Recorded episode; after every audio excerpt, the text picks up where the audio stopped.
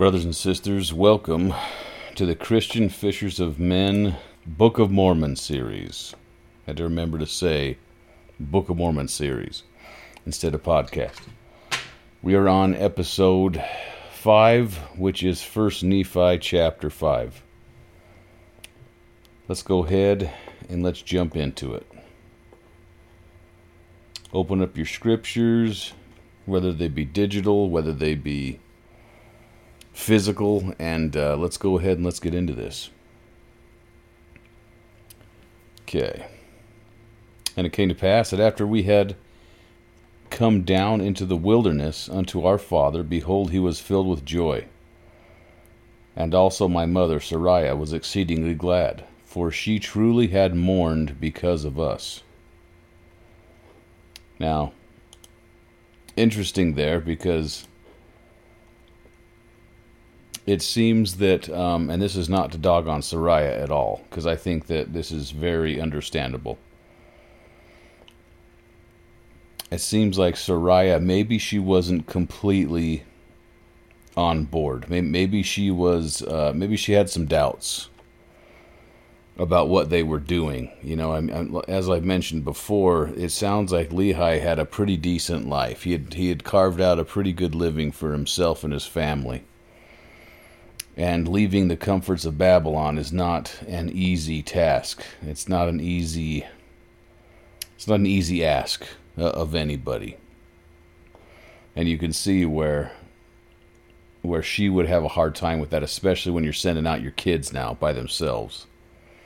You're not even with them, but you're sending out your kids to accomplish a task. Uh, going on. For she had supposed that we had perished in the wilderness and she also had complained against my father, uh, telling him that he was a visionary man, saying, Behold, thou hast led us forth from the land of our inheritance, and my sons are no more, and we perish in the wilderness. Okay.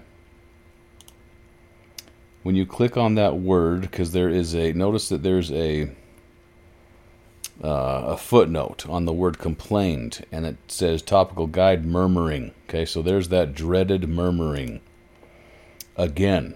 Okay, so let's let's do something we haven't done yet. We've we've talked about murmuring. Um, we've looked at it, and we've looked at it using the Book of Mormon Student Manual, but let's look at it now in the Hebrew. Okay. And luckily, we can go back to Bible sources Old Testament sources, and we can see this word used in action, and it gives us a parallel to be able to get to be able to understand what we're talking about here with the Book of Mormon, with a pretty high degree of accuracy. Even though we don't have the, the original manuscripts of the Book of Mormon to be able to, you know, we, we don't have the, the plates, we don't have the original Hebrew uh, that Joseph Smith translated. We, we we can make those parallels with the Old Testament, with the Bible, using the Hebrew and stuff, and that is very, very valuable in situations like this. Okay, so let's go and let's let's take a look at the word murmuring and what the Hebrew word that they use for that would be. Okay, so you can look this up yourselves too. This isn't anything special. Uh, the Hebrew word lun or lagnon generally refers to murmuring, grumbling or complaining in a discontented or discontented manner.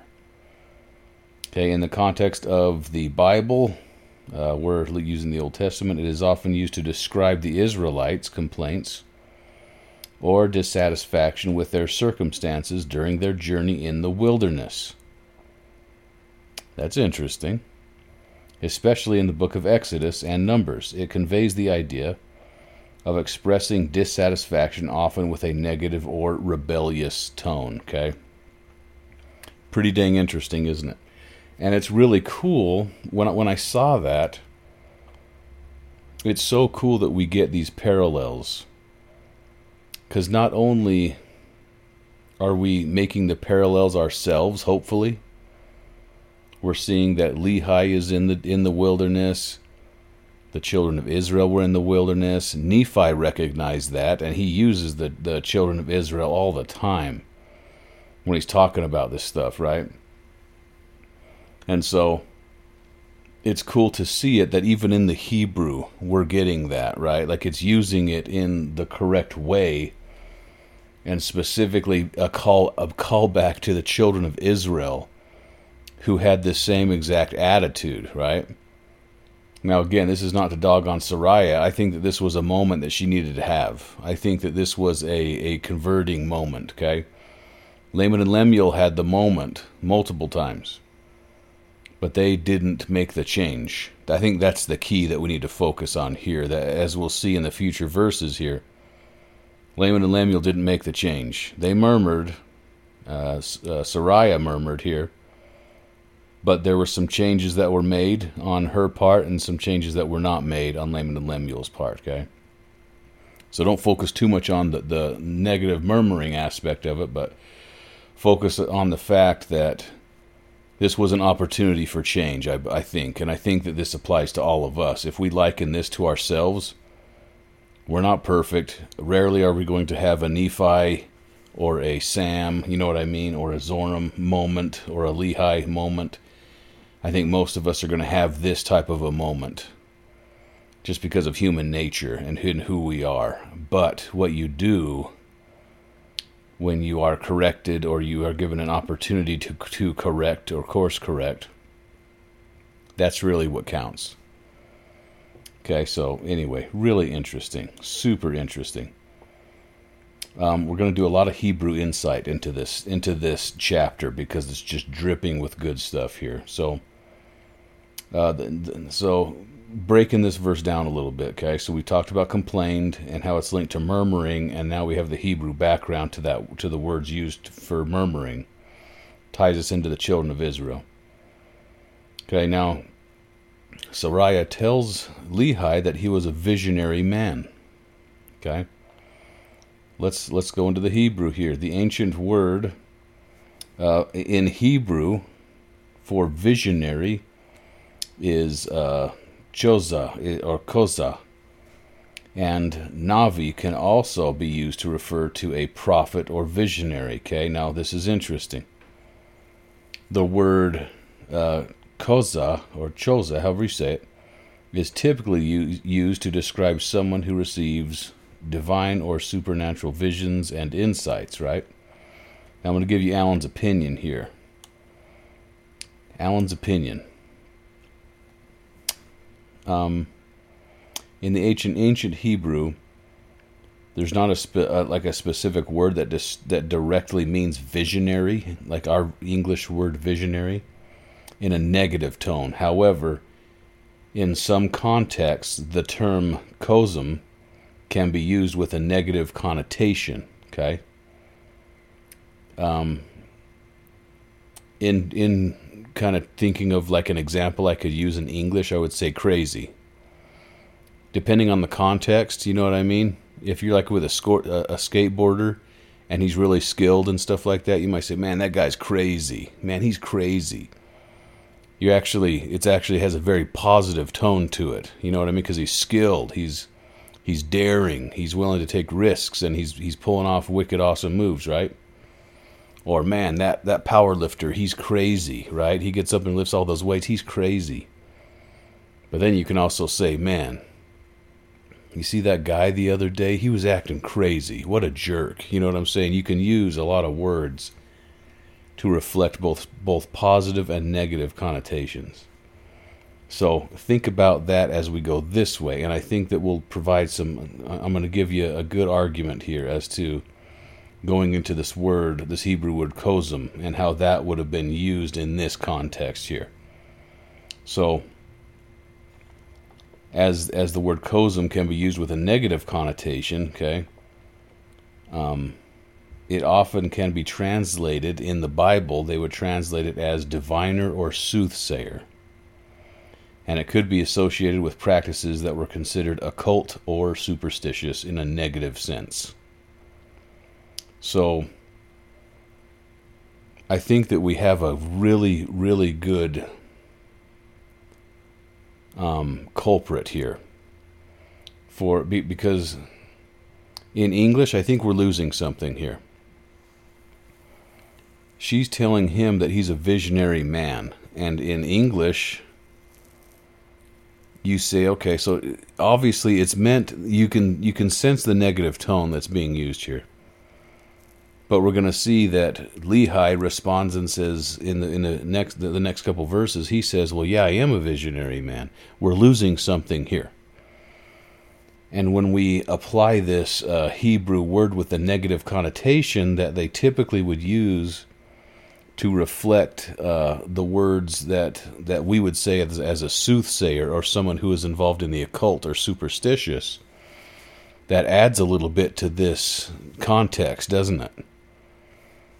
I can now see them saying, "Oh man, you're you're you're a superstitious guy. You're you're you know, you're reading the bones or whatever. You're a soothsayer. Like be, because of your soothsaying ways, you know, you're crazy. You're you're crazy. you know, occult practices. You know, my my, my sons have, are are gone. We've left the land of our inheritance, right? It, changes things a little bit, and we get a little more insight into into the word, their visionary that they're throwing at Lehi. Okay, a really cool possibility. Um, going on here, uh, we're going to touch back on that in the next uh, or in verse four, but just keep that in mind there. That gives us a really good I think, um, candidate for for the word and the idea that I think has been lost in English a little bit. Okay, we get the context, we get the tone that Sariah is throwing something at at Lehi here, but I think having that Hebrew backing there, it now gives us a little bit of of meat behind this verse here. She wasn't just saying he was a visionary guy. You know, hey, you're you're a prophetic visionary guy. It's not. I I don't believe that's what she was saying.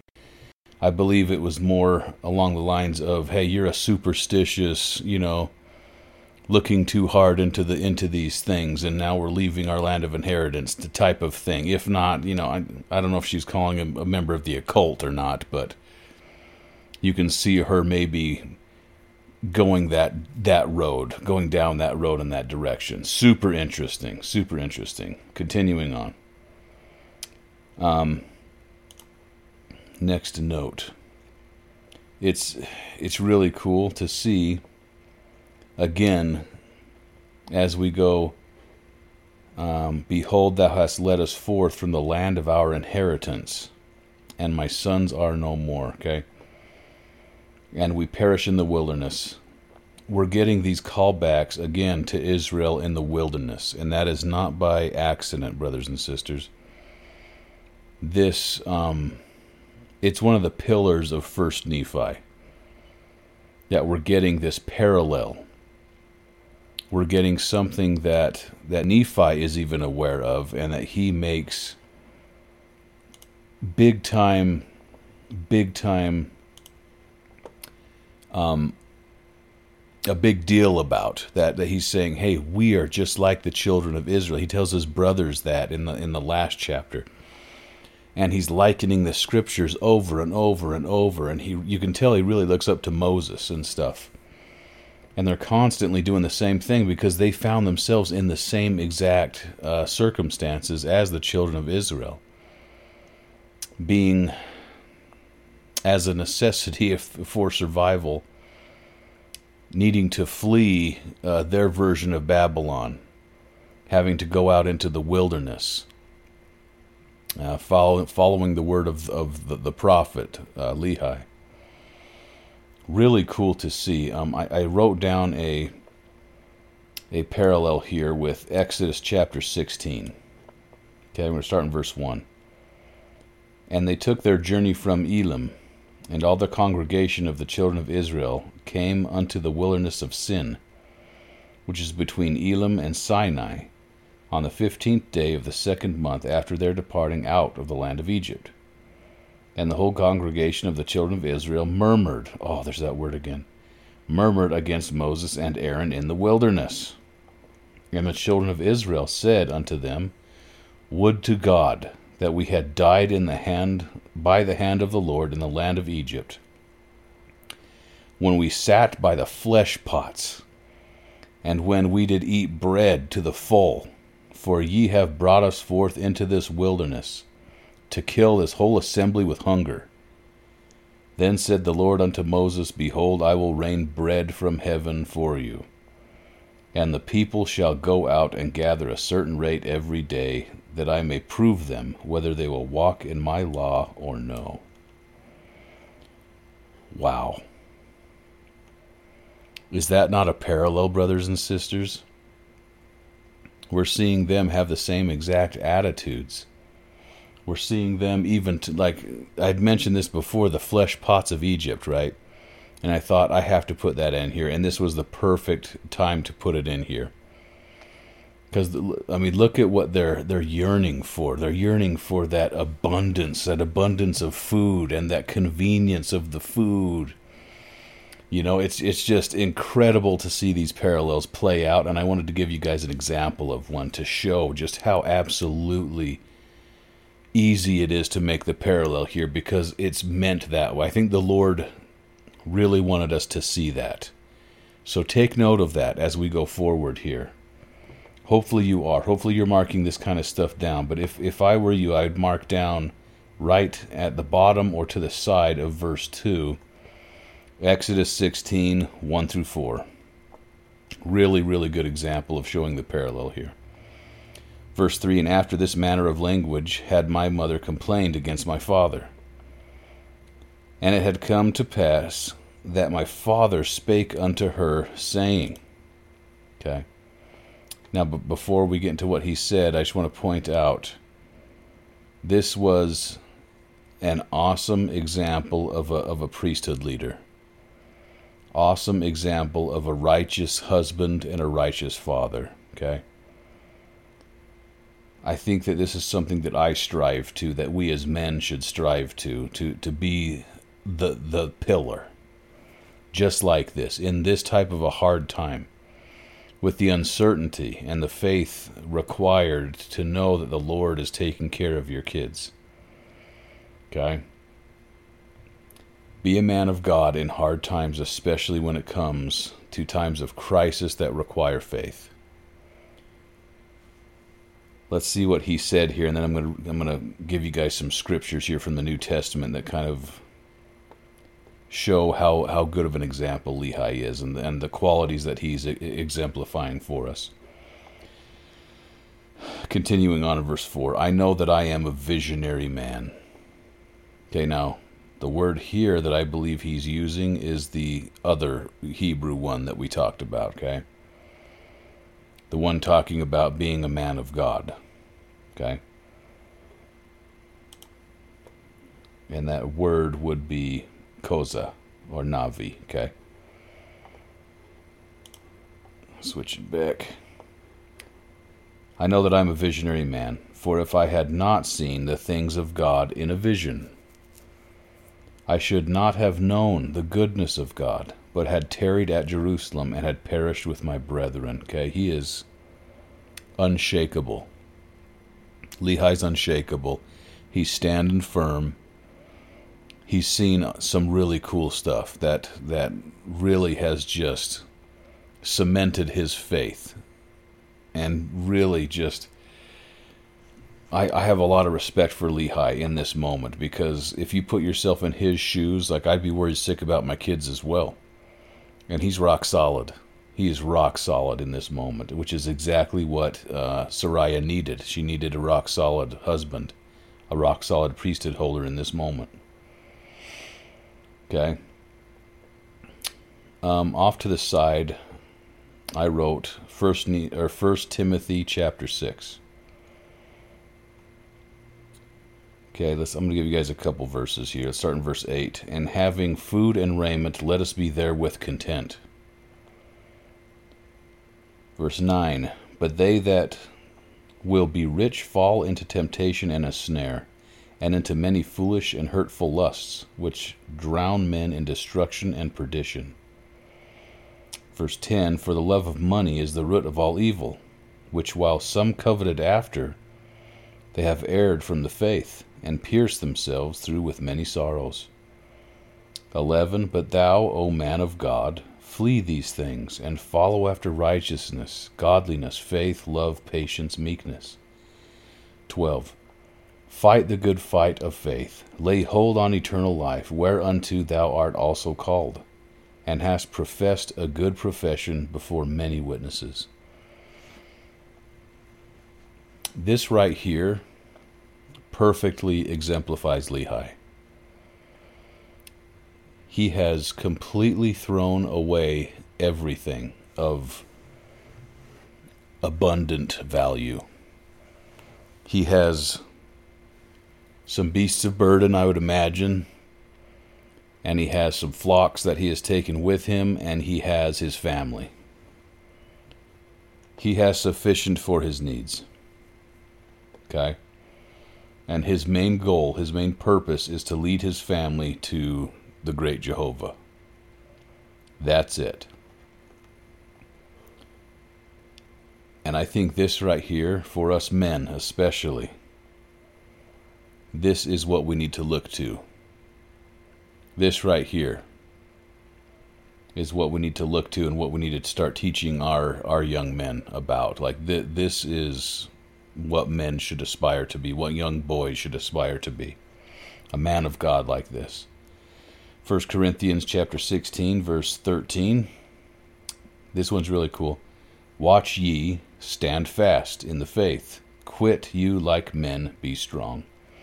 When I see that, I immediately think of the military. I I heard that countless times. Stand fast. Okay? That means hold on. Hang, hang out for a second. Stand fast. Okay? Stand by. What I thought was interesting when I read that was that it says, Quit you like men, be strong.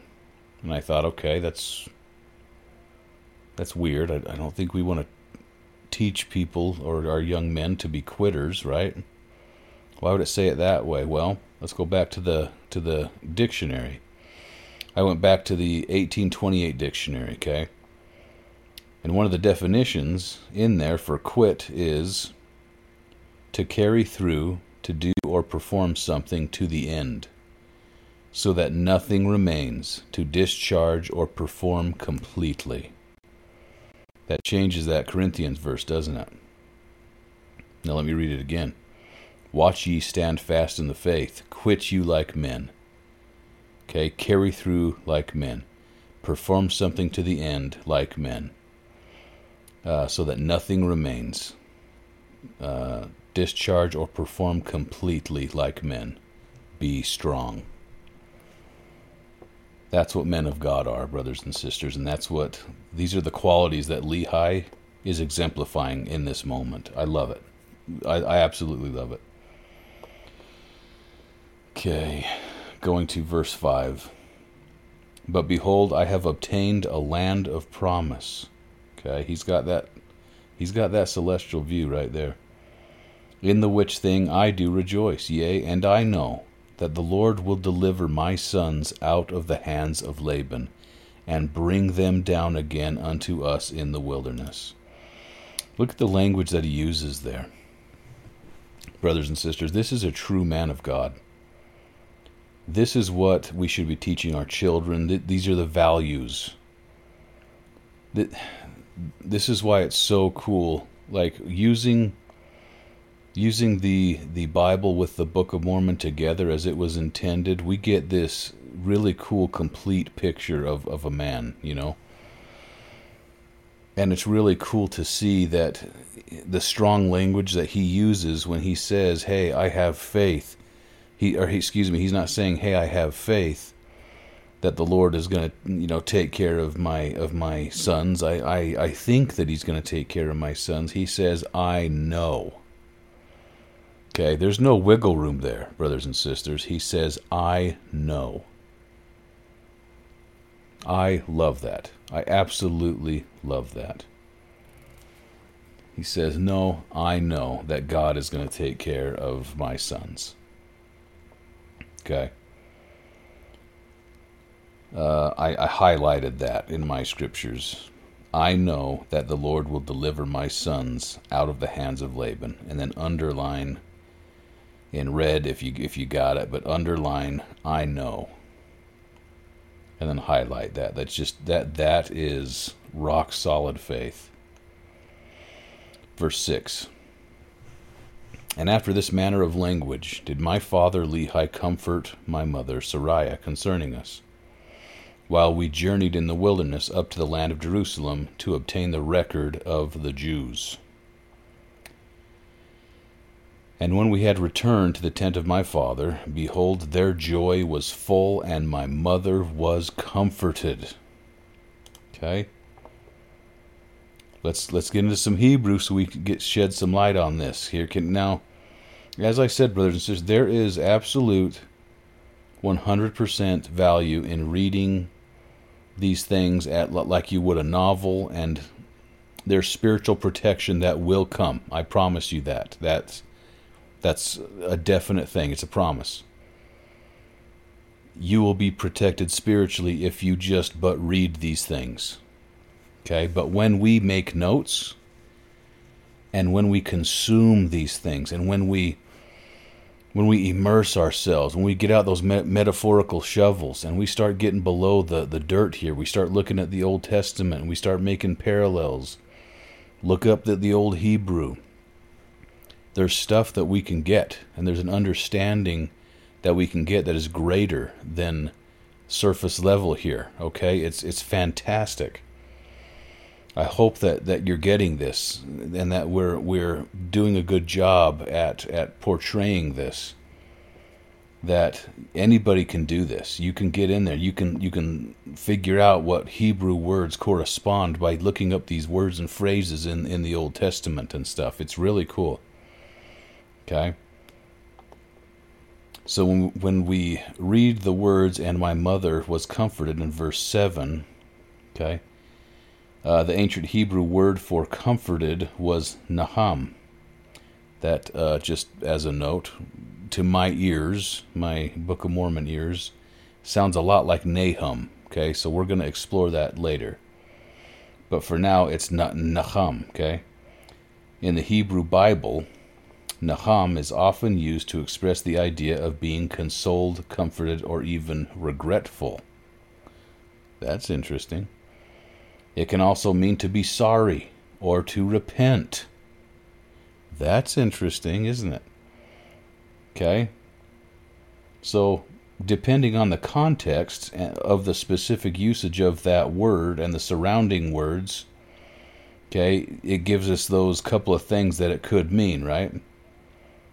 It's it's so cool that it that I and again, I'm not dogging on Sariah. I'm with her. I probably would be complaining right there with her, okay?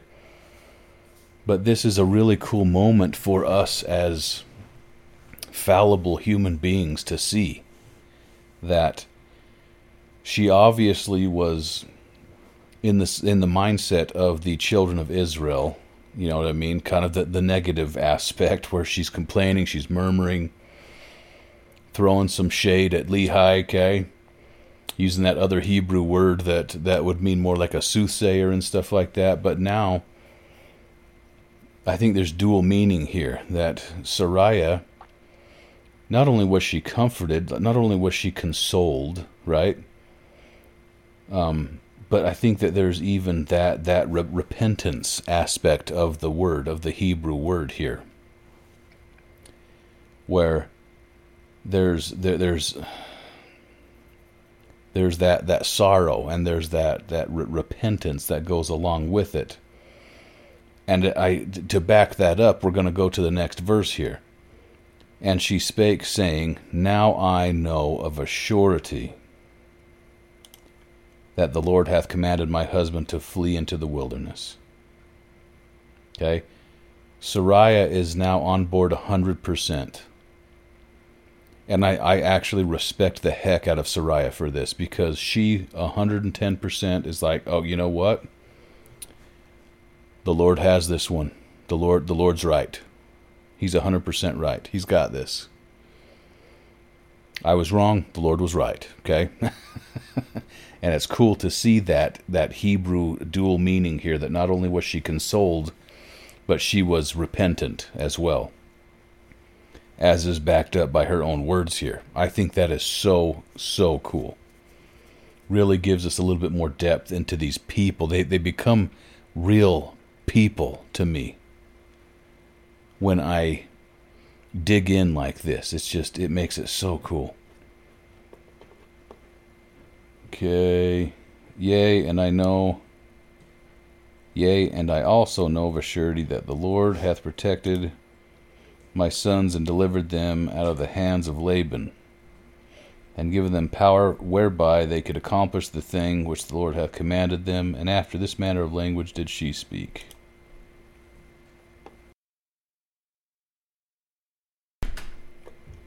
Okay, there's that theme again. Notice how the theme keeps getting brought up. Okay? The Lord hath protected my sons and delivered them out of the hands of Laban, and given them power whereby they could accomplish the thing which the Lord hath commanded them. That's a direct callback to, to 1 Nephi 3 7. Okay? That theme has been so strong in the last uh, three. This is number three. The last three chapters and it's really cool to see to see that keep coming up. Like we're being taught here brothers and sisters. We're being taught.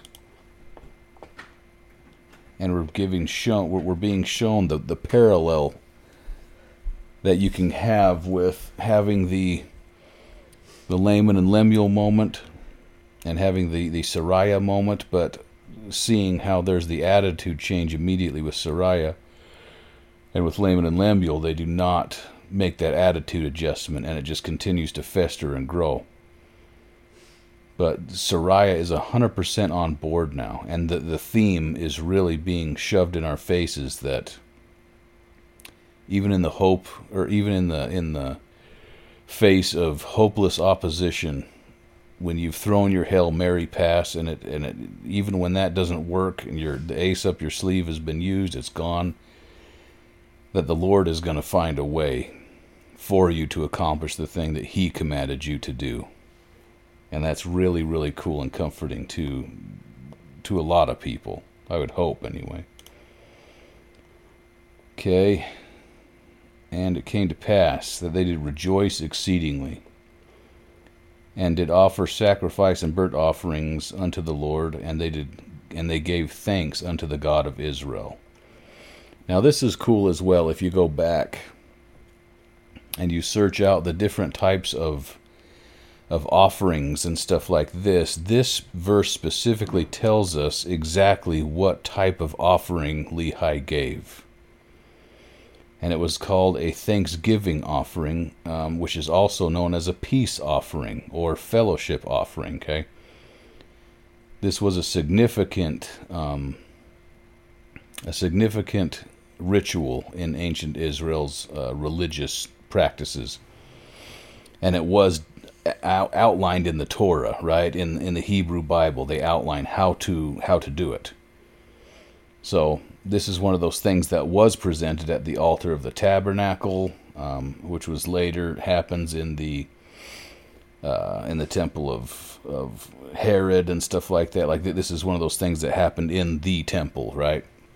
Whatever time frame you're in. This this is one of those sacrifices that was offered in the temple. And the things that it focuses on, the, the things that kind of characterize it, were, was was gratitude, fellowship, um, and communal sharing. Okay, so the purpose behind it is really cool because it says the thanksgiving offering was brought by individuals as an expression of gratitude to God for blessings received. It was a way to acknowledge God's goodness and provision in their lives. Okay. So there were three types, uh, or three main types of peace offerings. The the the Todah, the Thanksgiving offering. This specific offering was brought in response to a specific extraordinary blessing or deliverance, such as recovery from illness or a safe journey. It was an offering of thanksgiving for a particular reason. Okay? I find that incredible that Joseph Smith would have got that right. Like, I hope at this point that we're seeing the level of, of complexity and things that that are just happenstance to be right here are incredible. I'm only five chapters in here. And the Hebrew that is just bursting at the seams that this, you know, that, that this, that our modern translation, you know, m- mine is English. The Hebrew that's coming out here is incredible. It really is incredible that these little teeny details are being, to me, discovered. I'm sure there's some BYU professors that are all over this kind of stuff, but to me, just a regular Joe, I'm seeing this and I'm going, holy cow. This is incredible that it's it's just hitting one thing after another, even down to the type of offering and the little nuances behind it and the special circumstances in which you would offer it. It's incredible.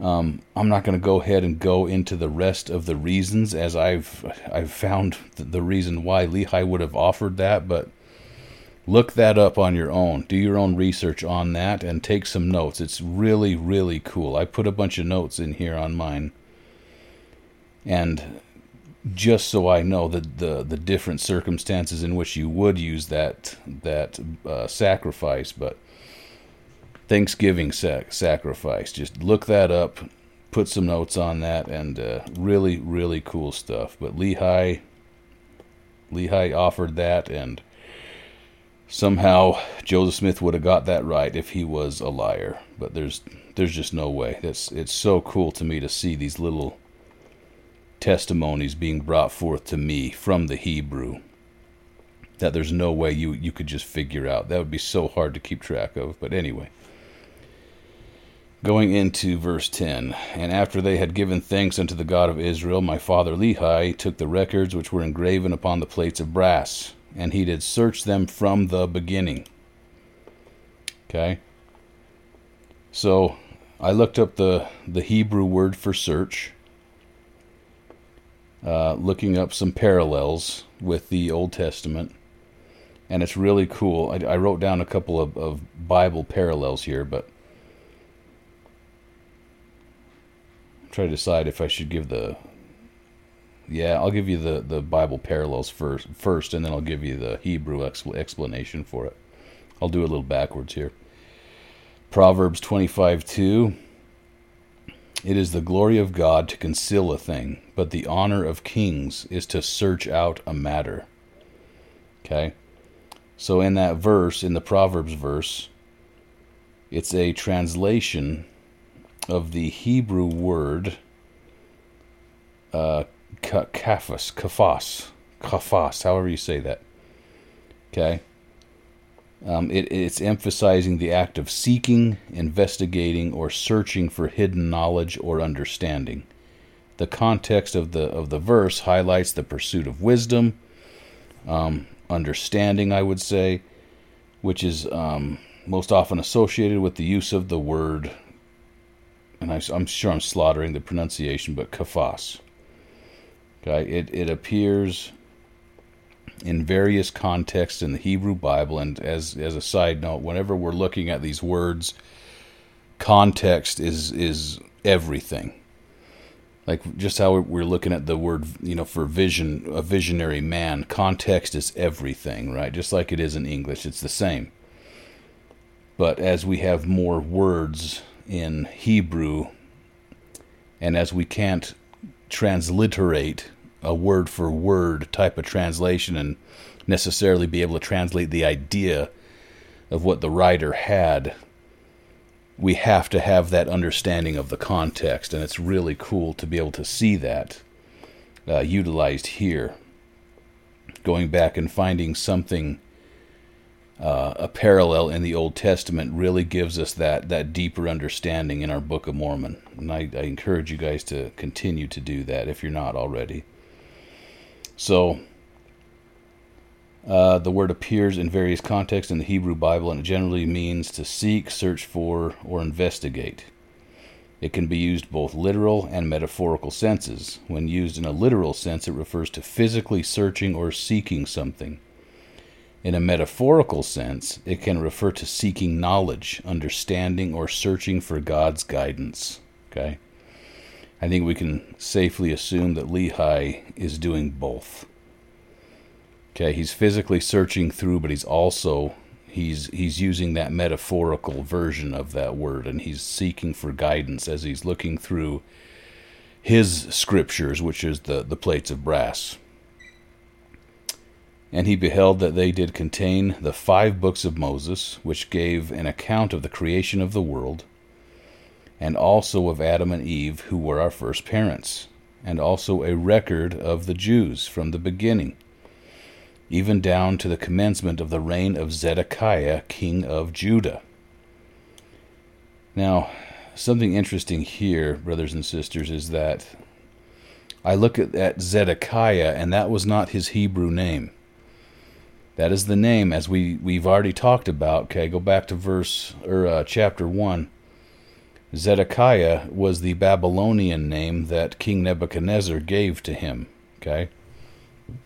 so it's interesting to me to see, and I haven't come up with a theory as to why, but it's interesting to see that Nephi would use the Babylonian name for Zedekiah instead of using his his Hebrew name. Like that's I the only thing I can think of is that they knew that they were basically a conquered people, so they just accepted it. But I don't know. I don't have a reason behind that. But I, I do find it interesting that they would refer to him as his Babylonian name, King Zedekiah. Uh, verse 13, and also the prophecies of the holy prophets from the beginning, even down to the commencement of the reign of Zedekiah, and also many prophecies which have been spoken by the mouth of Jeremiah and it came to pass that my father Lehi also found upon the plates of brass a genealogy of his fathers, wherefore he knew that he was a descendant of Joseph. Yea, even that Joseph, who was the son of Jacob, who was sold into Egypt, and who was preserved by the hand of the Lord, that he might preserve his father Jacob and all his household from the perishing with famine. So, I wrote a note here and in my note, I said, cool distinction Joseph, not Judah. Okay? The description of the contents of the brass plates indicate that they contained a record essentially. Um, it, it, was it was our Old Testament in essence, okay, as we are uh, familiar with it, but obviously it had some expanded text, right? Um, it included the genealogy going back through the tribe of Joseph, rather than Judah. Really, really interesting, okay? And there's actually a cool link here. If I remember, I'll put it into the description so you guys can check this out. But somebody. Oh, come on. Copy. Okay. Paste. There's a BYU this chart. There's a chart put out here by BYU that shows you the contents of the brass plates. And it gives it to you in graphical form, which is how Alan likes to see things, right? So, uh, the explanation here, I'll just read it to you guys, just in case, in case you're listening to it on the radio or whatever. But the plates of brass contained a copy of the law, the first, uh, five books of Moses, a history of the Jews, Lehi's genealogy, and the writings of many prophets. Some of these records were comparable to certain books now found in the Old Testament, but others did not find their way into the Bible. Nephi's summary of these contents found in 1 Nephi chapter 5 verses 11 through 14 is graphically displayed here along with sample references illustrating the profound influences of these records elsewhere in the Book of Mormon. Uh, super cool. If, if, if you guys are able to click on the link, check it out. You can uh, actually download a PDF, and it will show you these. Um, it'll show you how some of the stuff, like where it shows up in the Book of Mormon, um, kind of like what it, what the the the idea is of it behind the chapters and the the essence of of what like Isaiah is talking about in the Book of Mormon. It talks about Zenos, Zenoch, Neum, okay, Joseph. There's some things that we that we don't have in our current Old Testament that that basically Nephi was able to record and and give to us. So it's it's really cool to see it come through um, a different set of scriptures as they had access to that stuff originally. We don't have it, but because of the Book of Mormon, because of Nephi, because of faithful uh, ancient prophets, we now have the words of some of these guys, uh, like Zenos and Zenoch and stuff. Just even if it's just a glimpse, we, we get ideas behind stuff, and it's really cool to see. Um, let's go back here. I will remember to put that in because that's really, really cool. Going to verse 15. And they were also led out of captivity and out of the land of Egypt by the same God who had preserved them. There it is again. They're making that parallel, okay? Now think about this, brothers and sisters. We're pointing out these parallels, but what does it matter to you? What is the, the at this point the Book of Mormon is speaking to us.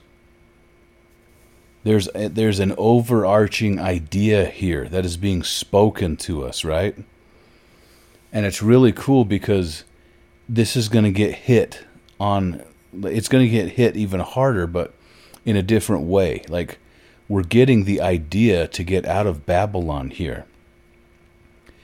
Now think about the the caves, you know, the cave full of records that Mormon had access to. And why would he choose this stuff?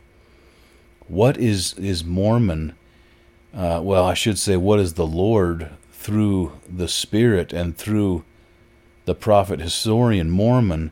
What is he wanting us to get?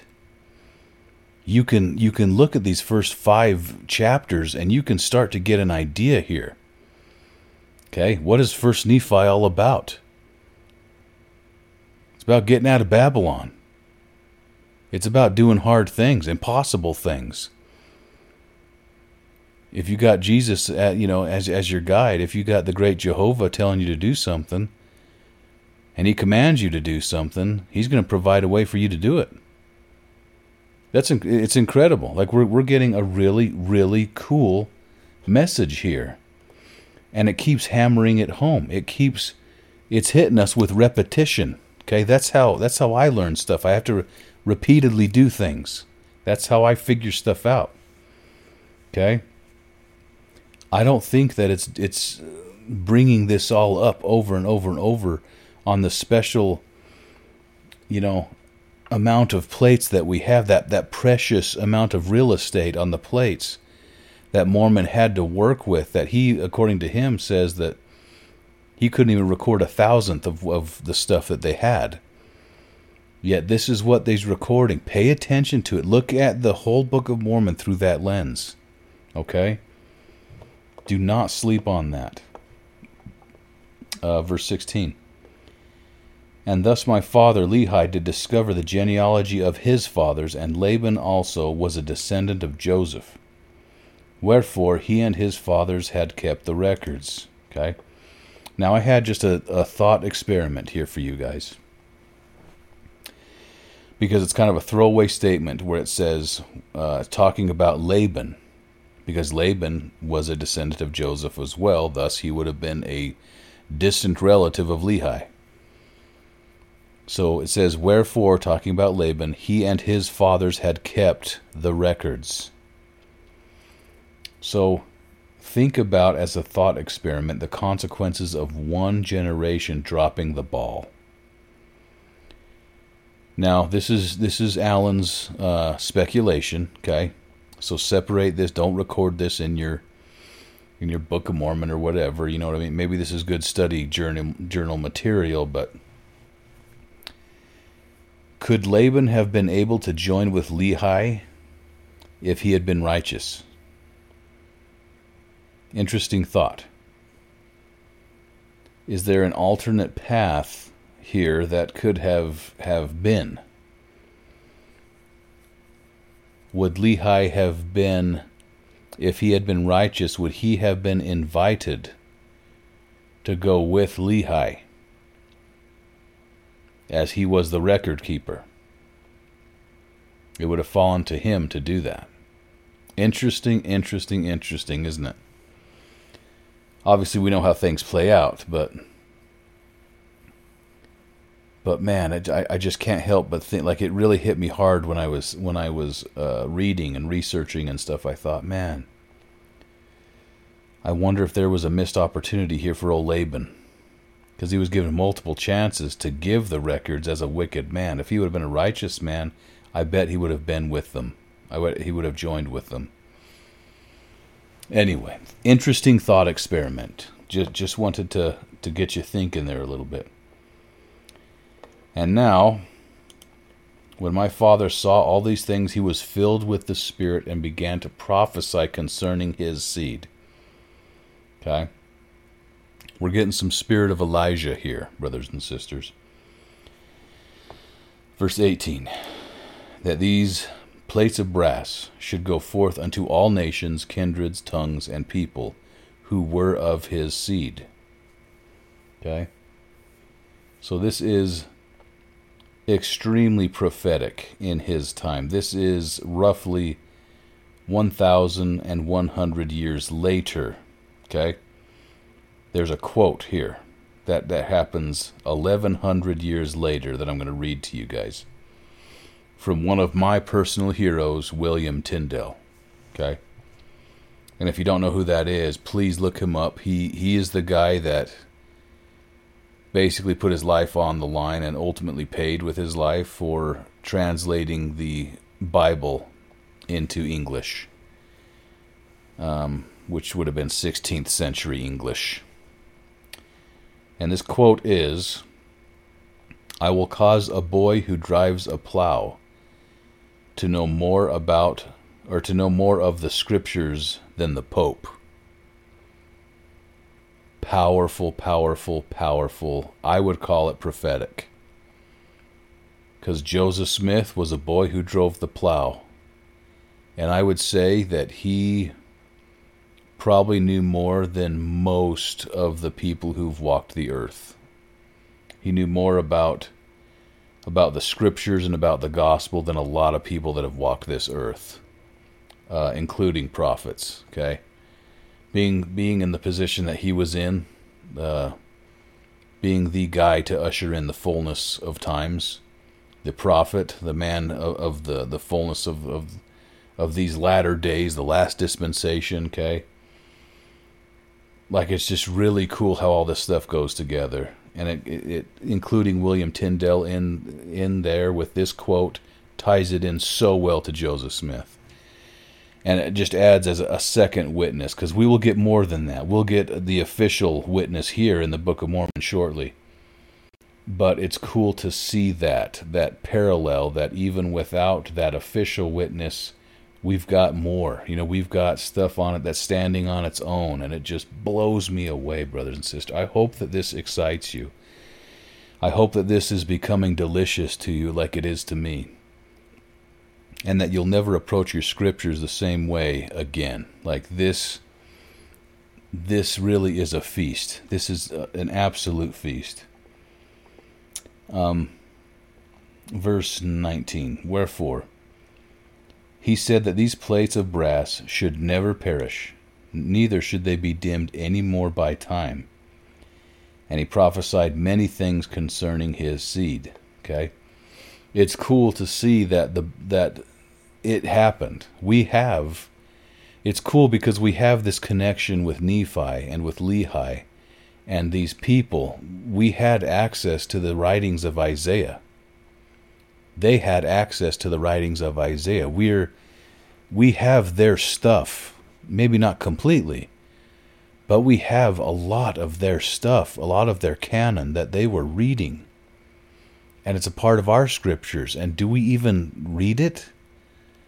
like for me it's a it's a connection with these people you know these these people may have well has may as well have spoken an alien language. Their culture was alien to us in almost every way. They they read the complete opposite direction. This they thought differently. You know what i mean? Things that were important to them uh, may not be as important to us. We just are different. Now we're all humans, and there there is an aspect of human nature here that will always present itself.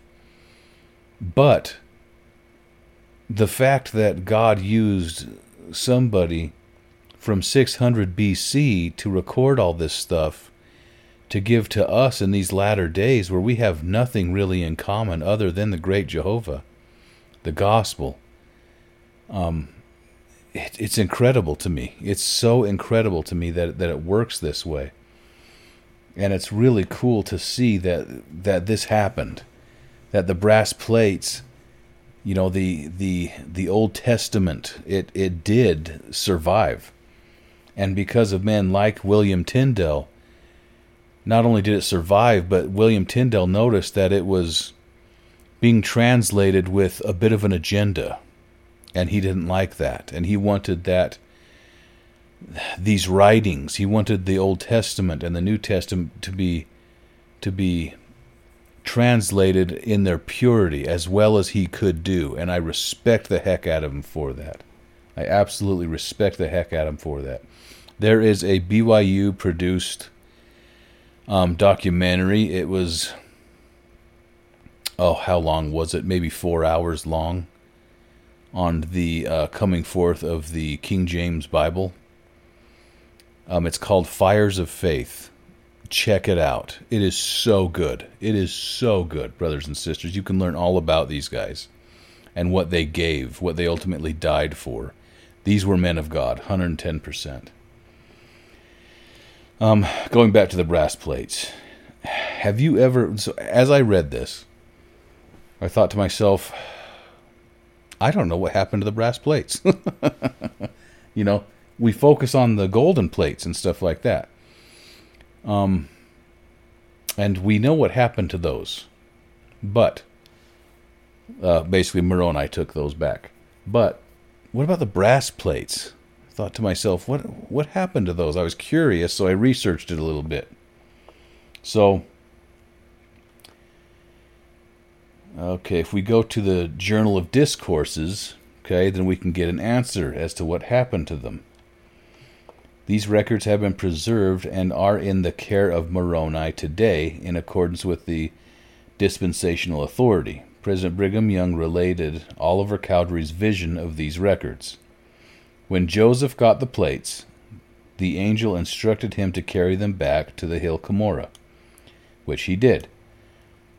Oliver says that when Joseph and Oliver went there, the hill opened, and they walked into a cave in which there was a large and spacious room. He says he did not think at, at the time whether they had the light of the sun or artificial light, but that it was just as light as day. They laid the plates on a table. It was a large table that stood in the room. Under the table there was a, a pile of plates as much as two feet high. And there were altogether in this room more plates than probably many wagon loads. They were piled up in the corners and along the walls. The first time they went there, the sword of Laban hung on the wall. But when they went again, it had been taken down and laid upon the table across the gold plates, and it was unsheathed and, it, and on it was written these words This sword shall never be sheathed again until the kingdoms of this world become the kingdom of our God and his Christ. Okay, so as I read that, I almost got goosebumps here. I do have goosebumps. There's no almost about it. As I read that, there's something that occurred to me that didn't occur to me as I read this the first time. So, cool story, right? First and foremost, really cool story to have an understanding to know what happened to the brass plates, that they are as well in the care of Moroni, right? But not only that, we get the the interesting detail that the sword of Laban, okay, the sword of Laban was unsheathed and laying across the golden plates, and that it wouldn't be sheathed again until the kingdom of this world, or the kingdoms of this world, become the kingdom of our God and His Christ. There's symbolism here. I see, and I'm going to research this some more, but there's symbolism here. The the the covenants that we have in the Book of Mormon, and then having a sword placed on top of that that is not sheathed, that is a, a bare sword. I can see that representing some judgment upholding some covenants and some judgment for, for those perhaps who do not take these things seriously or who have rejected them or who will reject them. It's yeah, I've, I, I'm thinking here, but I'm gonna look more into that, and I'm gonna I'm gonna try to come up with something for you guys. But that's just just on the fly here. I'm seeing something. I'm seeing some symbolism that needs to be fleshed out a little bit more. And if you guys find something on that, if you got some ideas, go ahead and, and hit me up. Put it in the comments if you'd like, whatever. But there's something there. There's something that needs to be understood there. And I'm going to check it out. anyway, really, really cool that we see, that we know what happened to the brass plates. And that someday, brothers and sisters, we're going to be able to to get a pure translation of all this stuff of of of the Old Testament of having the words of Zenock in their fullness of Zenos you know seeing all these obviously the lost 10 tribes like it's just really cool to to to know that in our future we're going to get access to some really cool stuff. But we need to we need to take this stuff the book of mormon. We need to take this stuff seriously and we need to know it and understand it. We need to know all of our canon first before we can get onto that but still very exciting. Um verse 20 sorry that was a long tangent but verse 20 and it came to pass that thus far i and my father had kept the commandments wherewith the lord had commanded us and we had obtained the records which the Lord had commanded us, and searched them and found that they were desirable. Yea, even of great worth unto us, insomuch that we could preserve the commandments of the Lord unto our children. Okay? So, think about that, brothers and sisters. Why would it be so desirable to you? Why, why is it desirable? Why is it, is it, why do they have so much worth placed upon them? Um, I've already brought up one of the one of the reformers, but I would say look to the reformers for the importance of the Word of God. I wrote that um, in in my heading here to the side of verse 21. Reasons, and I've already touched on this, but some of the reasons why uh, why William Tyndale translated the Bible into 16th century English was to have access to the scriptures. Um, he obviously wanted to have some religious reform. He wanted to correct some errors. Uh, because and there were outright corruptions of what he saw in the existing translations of the Bible. Okay, he had the know-how to fix that, and so he did. And obviously, he was in defiance of the uh, church at the time of their authority. Okay, Translating the Bible into English and making it available to the masses was seen as a direct challenge to, to, the authority of the Roman Catholic Church, which had control over religious doctrine and interpretation at that time. Tyndale's work was, in part, an act of defiance against the this authority. Okay, uh, education and empowerment. Um, Tyndale believed that through the translation of the Bible, people could be educated in matters of faith and morality, and they would be empowered to make informed spiritual decisions. He wanted to give individuals the tools to have a personal relationship with God through their understanding of the scriptures. Really cool. See, this is the type of stuff that gets it gets brought up with um, prophets. They'll use these types of negative things by by uh, unauthorized people who had unauthorized ownership and and of not only the the book itself but of the original manuscripts and stuff like this and the fact that William Tyndale recognized that and and felt so strongly that he needed to to fix those wrongs that he needed to right those wrongs it just blows me away that he would do that. He literally risked everything to do that i have so much so much love in my in my heart for this guy. Because what he gave us I, I just hope that we like for me it makes me feel bad that I don't know it better. It really does. You know look looking at what Joseph Smith uh, he gave his life to. He gave his life for this that we can have this book of Mormon. And man I hope it makes you feel bad if you haven't been studying it because this is we need to know this we need to know this stuff Okay, I, but I hope it is desirable. I, I hope that like Joseph Smith, it is becoming delicious to you, brothers and sisters. Very, very last verse, verse 22, and we're going to close it up. Wherefore it was wisdom in the Lord that we should carry them with us as we journeyed in the wilderness towards the land of promise. Okay. Now, just an interesting thing. The last mention I can find of the brass plates was in Alma chapter 37. Okay. So this would be roughly 500 years later from this point.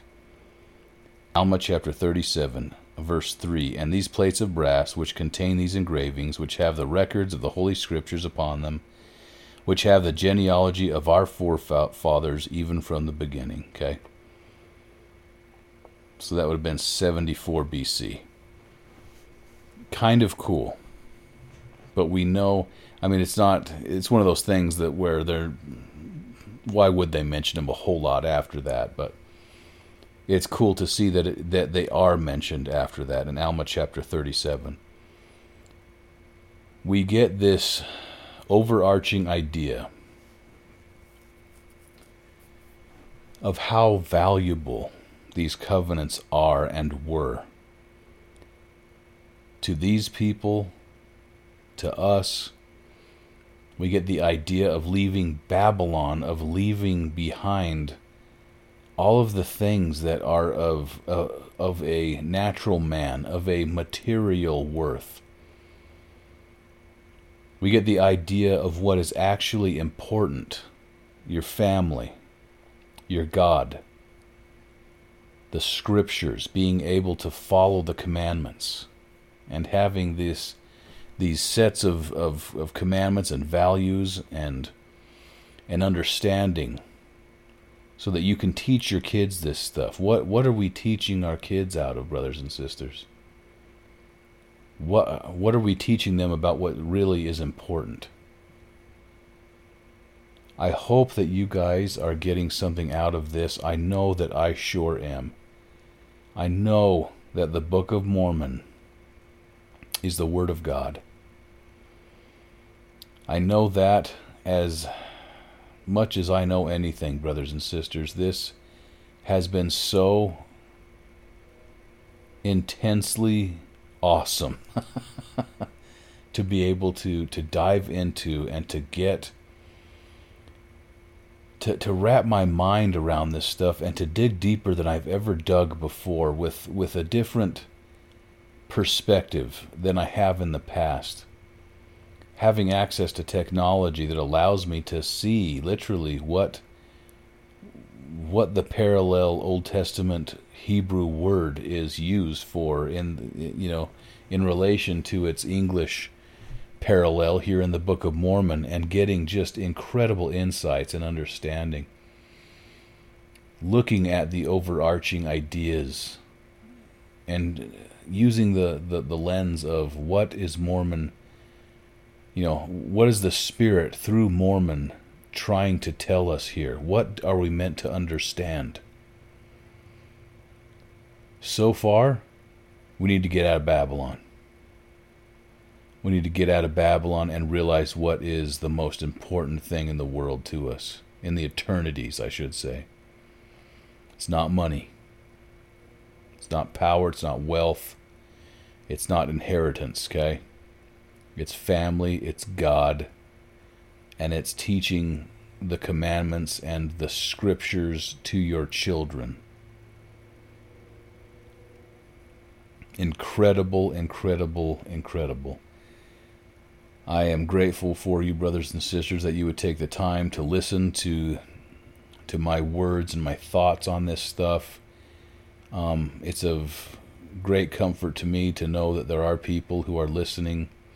There are good saints out there, my my brethren, my sisters, who who are fighting the good fight, who are striving to be good, who are striving to do what their Savior would have them do. And I hope that we, at some point in the near future, will be able to kneel at the feet of the Master. And that we'll be able to welcome him into the New Jerusalem together.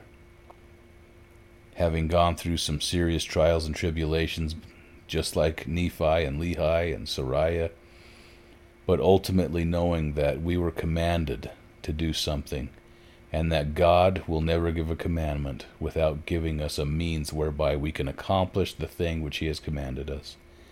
I love you guys, and I say these things in the name of Jesus the Christ, the Lord, our Master, our Savior, the great Messiah. Amen.